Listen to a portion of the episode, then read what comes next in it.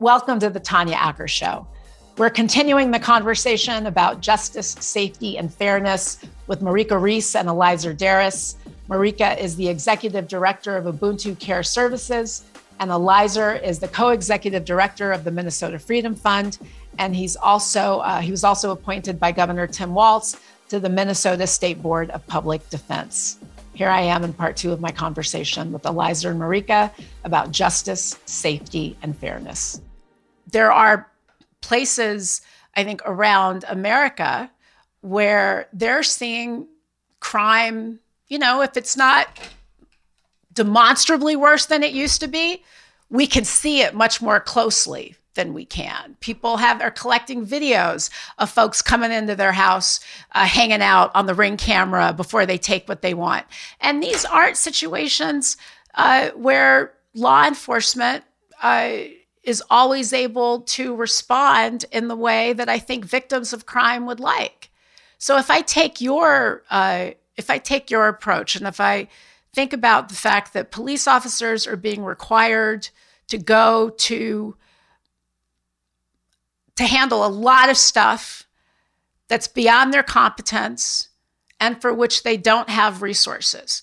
Isn't one approach that maybe we need to make sure that these departments are better funded so that they could maybe get training from uh, Eliezer Darris and Marika Reese. Uh, maybe the issue is training them better as opposed to removing these functions. Because part two of that, my long spiel is things escalate so easily. Everybody has a gun. So isn't it better or safer to be prepared for the worst in, in a situation like that?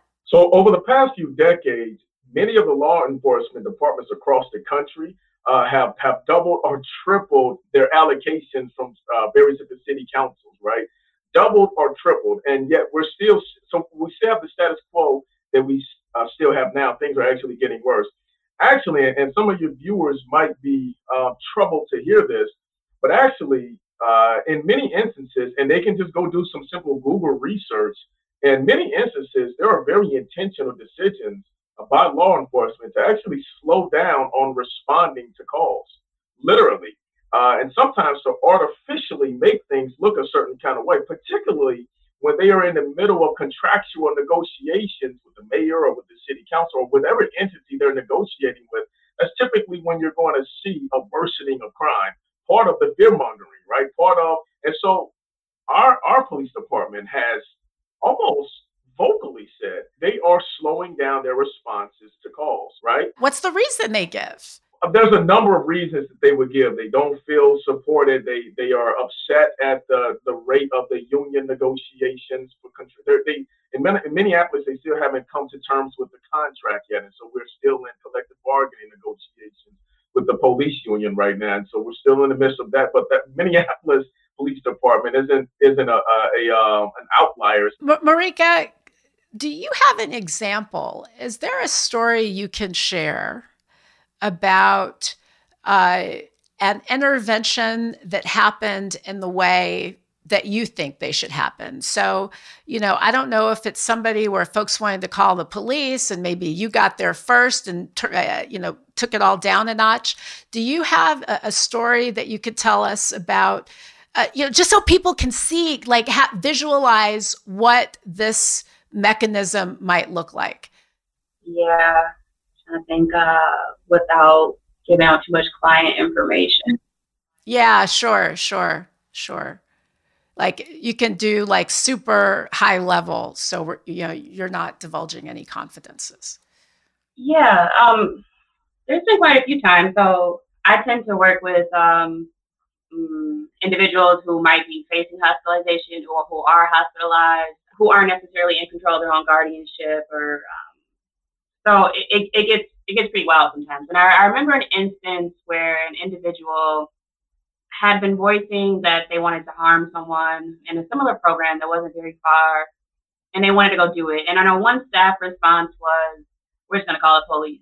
I wasn't okay with that because one, this individual has a documented mental illness, and I felt like while they were in our care, it was up to us to see what we can do to prevent it. Because I mean, if he walks out the door and he called the police, it could have already happened. So it takes a lot of time, and we did some de-escalating. And you know, he said, you know what? He he had a knife. He gave us a knife. He said, I'm not interested in doing that anymore. And I mean, it, it's not simple, but I've been in several instances, and I understand that police are in, in instances that are violent and people have weapons, but it's several times where I've been I've been threatened. Um, I'm also dealing with a population with severe and persistent mental illness, but de-escalation, although at the time did work. I, I think when when police enter a situation, they're coming more so like a punitive viewpoint. They're kind of already a little on edge because I mean they're police; they want to protect themselves. Um, I get that, and they're not used to dealing with this population all the time. But I've seen it do a lot more harm than good. I used to kind of oversee and work with police um, who would come in on mental health calls, and I would say probably out of the the 50 interactions I've seen, one went okay and one went very well. The other 48 sometimes ended in re- restraint, clients being imprisoned. And these are people who are being removed from mental health facilities. So you already know that they're on edge themselves and they might be facing some sort of issue. Yet the way they were approached by, by the, the police officers was very uh, antagonizing.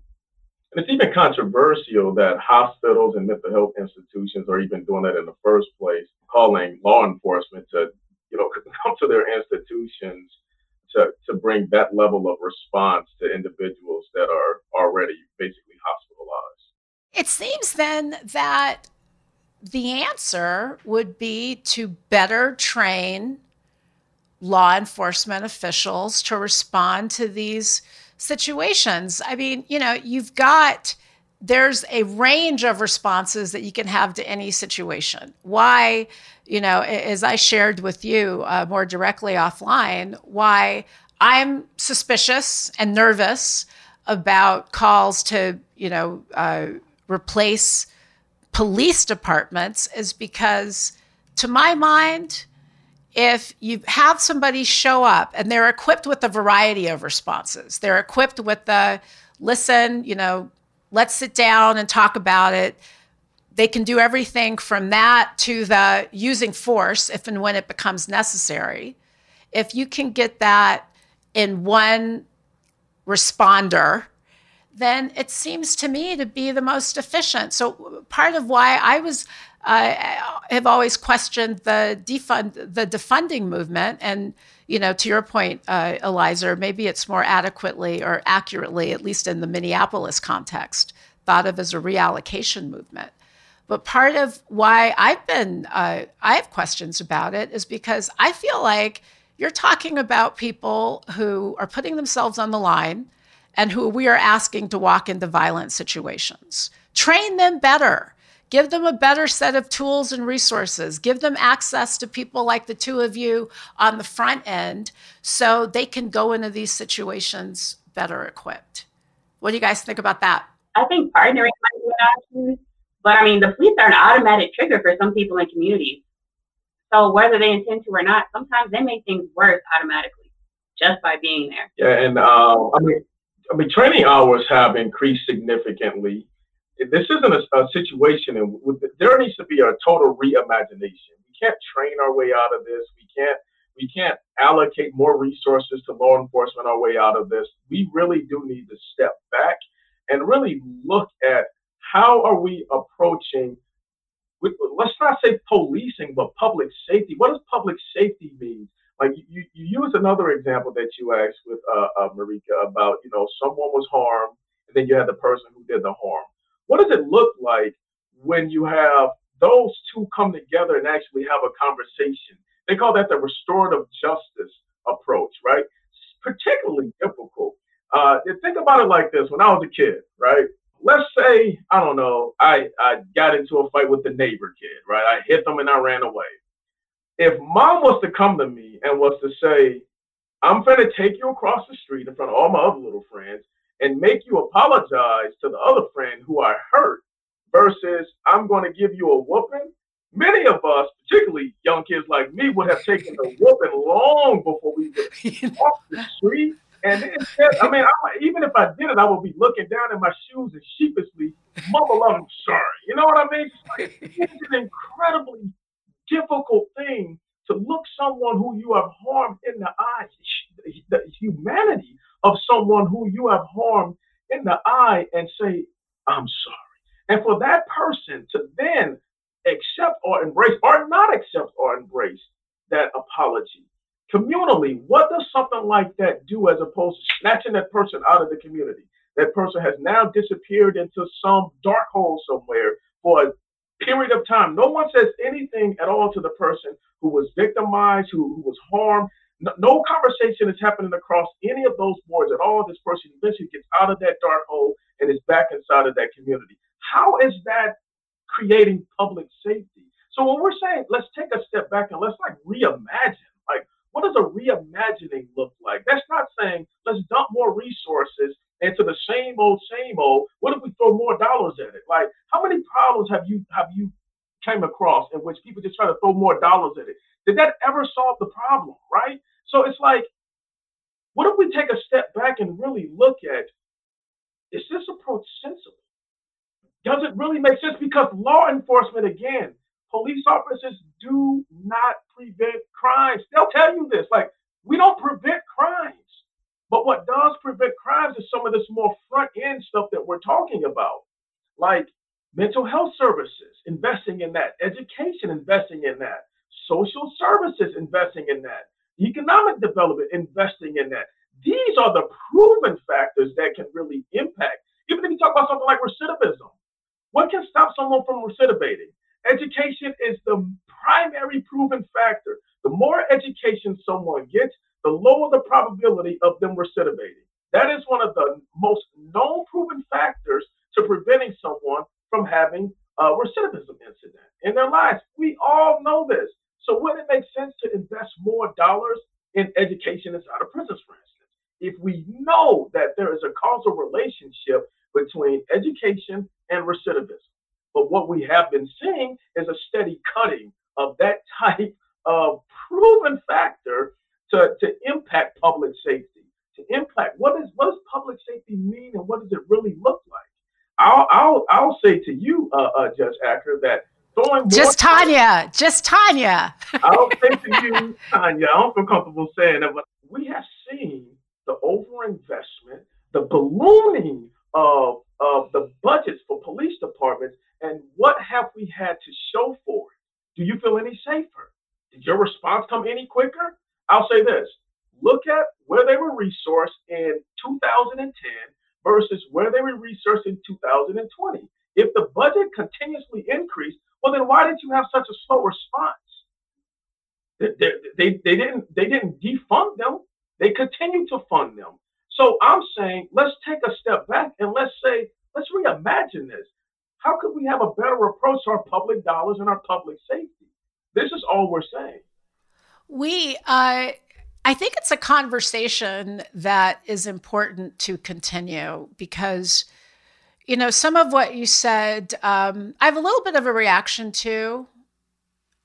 The idea, the, well, let me take a step back because when I think about what makes me personally feel unsafe. It's just sort of the notion. For me, it's the idea that uh, people, and I, you know, maybe I'm sounding old, but it's like these days, you know, people feel like they don't have to live by any rules but their own. But I really do feel that, and I think that it is worth you, you know, using it in the uh, making it a these days uh, kind of statement because these days we can see it up close and personal in ways that we haven't before. And it's across the spectrum.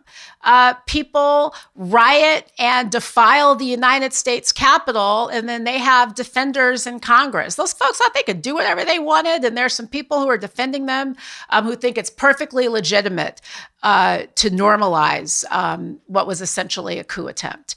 Uh, down the street, you know, you could have somebody smashing and grabbing at a mall, and with respect, maybe there's some trauma there, but lots and lots and lots of people are dealing with trauma. These days, the world is traumatized. People are depressed, they are on edge, they're holding on to the little bit they've got. Um, I believe in restorative justice as a concept. I don't know that it works all the time in every situation. Uh, I'm not sure. To your example, you know, that if I, I saw a video of somebody chasing somebody down who tried to steal a, uh, this grand, this 87 year old woman's purse. And I was thinking, like, you know what? If that had been my mother that somebody and somebody was snatching her bag, I don't know if I need to hear his sorry. I don't know if I want to hear sorry. I might just want him to be incarcerated. Maybe not. But um but tell us, uh, yeah, she yeah, might, please. She might want to. One of the primary questions. Did, did you meet my mother? Did you meet my mother that? You met my mother that night. my mother might say, "You got to do some time." my mom would say, "You got to do some time, and then we can talk about it." but she might have a question of why. Why did you do this to me? She might have that question, and she may want to have that question answered. I don't know, right? But a lot of people who are impacted, they do want to know why. Why did you do this? They want to know something about the person who has impacted them, right? What made you choose me? Why did you do this? Tell me about you. You a lot of people have that question of why. I mean, that is a it's one of the most basic uh, questions of humanity, really. Why, right? And so, but a lot of the times that why is shut it down by the criminal justice system. No one cares about why something happened. It's what happened and who did it. Period. That's it. And then you're gone, right? And then everyone else is left with that hole, and it's not filled in any kind of way. Um, and so, it, you know, restorative justice might not be the answer in every last single instance, but it's a tool. But but law enforcement responding to every last single instance also isn't the answer but it is a tool. And so what I'm saying is let's look at the array of tools and let's let's not act like there's a one there's a one size fit all. I mean that is that is an, an antiquated way of thinking. I mean we have to reimagine a new way of living life, of moving forward, because the old system ain't serving none of us at all. We've actually had this conversation before in a different sense, and I um, he asked me, well, you know, what would you do if someone, I say, you know, depending on the crime, I, I, I may or may not want that person incarcerated. I would want to do a policy where I want to see like, how are they, how are they implemented back into society and what can be done for this person, not to this person before and with this person for them to maybe change their ways because even if someone harms me, I don't want them doing it to anybody else. And them going to prison for two or three years and getting back out isn't going to stop them from doing it to someone else. I, I as I said, this is an important conversation that must continue. And one of the reasons why I'm doing this podcast in the first place is that I think it's really necessary that we have a space where we can toss around an idea, um, even an idea where you know we're not all uh, seeing everything in exactly the same way. Uh, because we've got to figure out how to do things better. So, on that note, and before we go, uh, you all are sitting in, uh, you know, you're in one part uh, of this conversation about justice and people who uh, may be thrust into the system because of mental illness or, or trauma or, or, or, something else. How do you intend? And, you know, it's January 2022 when this comes out. We're in the beginning of a new year. Um, I like to be optimistic, even when all signs point uh, to the contrary. And I don't think there's any better time of year uh, to be optimistic than in the beginning. So as we all sit here now, and you know, and the the conversation around this issue has become so divisive, so polarized. Everybody's like caricaturing, you know, one side or or, or the other. How do we have this discussion and and move toward actual changes that will serve everybody better uh, given where we are now. Because right now like it's hard to even have the conversation. You know people sometimes uh, and I'm, you guys certainly aren't the two of you aren't saying this but sometimes you hear from one side you know people think that all police officers are horrible and bad and necessarily unresponsive. And then on the other hand you have people uh, who believe that those who uh, want reform and fairness uh, are lawless and, and, don't care about safety, which is another uh, cartoonish way of presenting the problem. How do we take this conversation forward? Either of you can be positive and optimistic. I, I, think, I think, that um, well, we have to be. I mean, I mean, I wouldn't be doing this work if I didn't believe. You know, if I didn't have hope, if I didn't, you know, see the signs of growth and development. First of all, crime has continuously gone down over the past decade, you know, so it's, it's not like we, we might be in a in a, a slight uptick right now, but there's a lot of situational reasons why there might be an uptick uh, in crime right now. But like we got to also take a step back from the hyperbole, right? You know, we're not at 1980s, 1990s level of crime. There has been a continuous decline. And so people also got to begin speaking truth into like the, the frames that are being created so that we can live within the frame of reality. And so one is taking the temperature down and, you know, really trying not to speak uh, in hyperbole, to say all police are this, or to say all people who, you know, are impacted are that, or to say all people who commit crimes are this is is extreme language and it's going to make you look at people in extreme kind of ways and it voids all humanity. The humanity of the officer the humanity of the community member the, the humanity of the person who might have caused harm. There's so there's no humanity inside of that. And so to me the most critical thing to do is to step back and to input humanity inside because there's humanity all across the board. And to talk to people as human beings and as people right? And to be people centered and people focused I think once we really begin to be people centered and people focused, we're not talking about agendas. We're not we're not talking about you know movement space. We're not talking about this. We're talking about people. We're talking about community. We're talking about us. We're talking about all of us. I think once we really start to, to lower the temperature down and have real and meaningful conversation, I have no agenda. You have no agenda. The only thing that we're trying to do is live better lives. To me, I think all people, I think most people, I should say, want to live a good life, want to be safe, want to be thriving, and want to be healthy. I think most people want that now. You know, some people have an easier on ramp to that type of a life than other people. But I think most people are good and most people generally want to do the right thing. So, how do we go and have conversations with one another in which we are discoursing on the 90% that we agree upon, right? And not just focusing on the 10% where we're not in agreement. We might can get to that later, but heck, we agree on heck, we agree on 90% of the stuff. So why can't we walk down those roads? I'm a big fan of meeting people where they're at.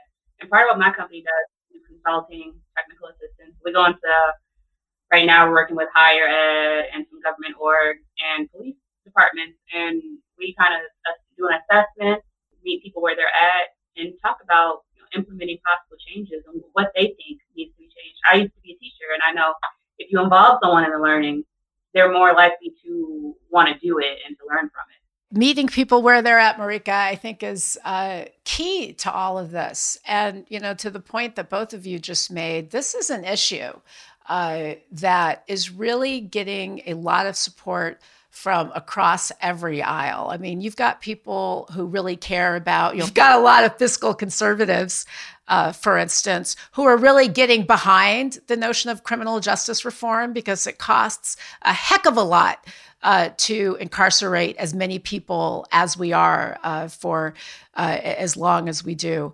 Um, so there's an opportunity here, I think, to make new allies, build new partnerships, and that's really how we're going to come up with with new and better ideas.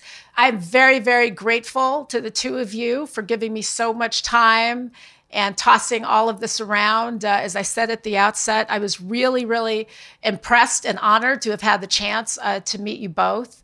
And uh, you know, you're, you're you're powerful people, and you're trying to change things and make things better. So let's just all let's all come up with some new, better ideas together. Uh, thank you for being here with me today. I, I really I, am I appreciate your time and happy New Year. Happy, happy New Year, Year to you too. Thank you so much for inviting us on. Uh, it was an absolute pleasure to be part of that initial panel with you, and it was even more of a pleasure to join uh, you two ladies as part of this discussion right here. It was uh, it was a really great and spirited conversation. And thank you, Marika. Again, uh, keep doing the good work that you're doing. You know, you're in a position to help all of us learn to think broadly, think more broadly, and think bigger. So we'll all keep our thinking caps on. Good luck to the two of you. Thanks for being here. Thank you. Thank you. Thanks for joining us, everybody. We'll see you next time.